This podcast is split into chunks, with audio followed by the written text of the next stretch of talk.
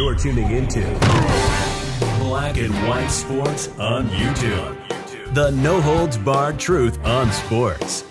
The main event starts now. Black and white sports fans, we're going to be talking about Jemele Hill, formerly of ESPN. I despise Jemele Hill. She is a member of the woke sports media. Jemele Hill is a race baiter. Jemele Hill also now has no regard for human life. This woman is despicable, folks. I didn't realize how despicable she was until she actually put out an article that she wrote on the Atlantic. And this just really tells you how horrible of a human being that she is. She has no regard for human life. And Jemele Hill pretty much committed murder. I'm just going to call it what it is. Jemele Hill has admitted to having an abortion at age 26. However, folks, she, she actually says it. She has no regrets. And reading this article, folks, it really should infuriate you. And this should tell you everything you need to know about this person in the world sports media. This is from Jemele Hill, Hill herself. Why I'm talking about my abortion, I've never regretted it, and other women need the choice that I had. By Jemele Hill. So the first word here, I've never regretted it. But it gets worse, folks. It says this I had an abortion when I was 26 years old. I was not raped. I wasn't the victim of incest. I was not in the midst of a life threatening medical emergency. I simply had no desire to give birth to a child. That's it. She had no desire to give birth to a child, so she just decided, you know what? I'm just going to end this baby's life because this baby is an inconvenience to me.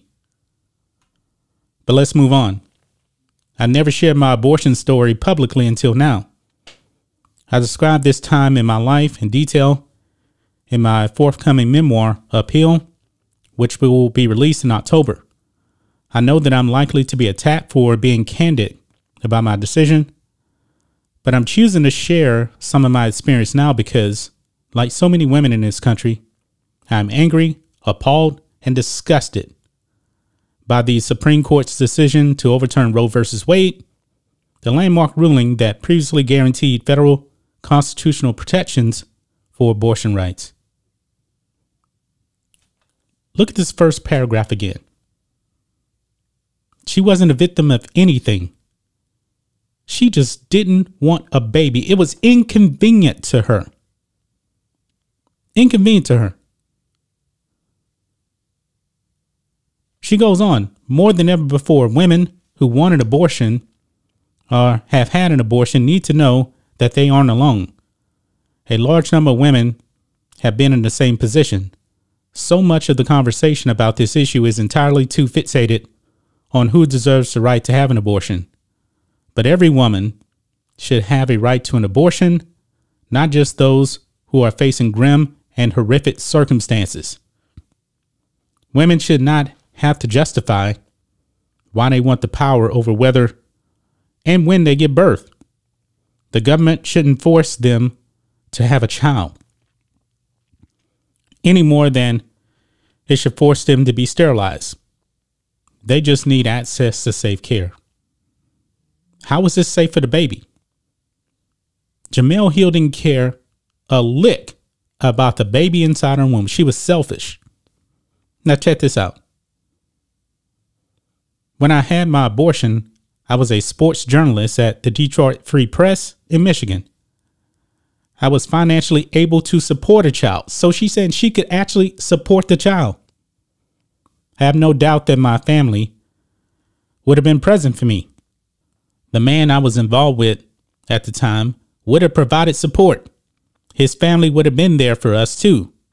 However, I didn't see a long term future with him.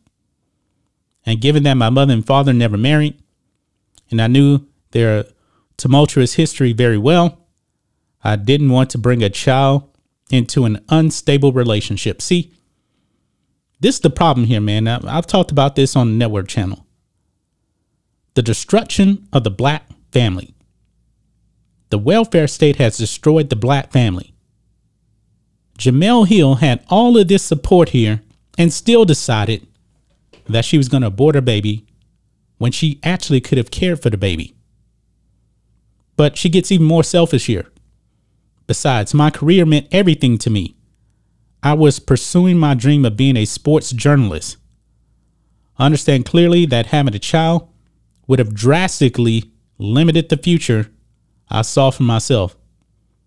Parenting would be difficult to fit into my lifestyle because, as a college beat reporter, I was on the road for nearly eight months a year covering Michigan State football and basketball.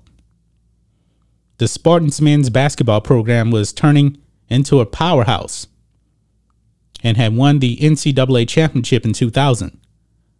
That gave me the chance to cover a team that was a that was uh, nationally prominent.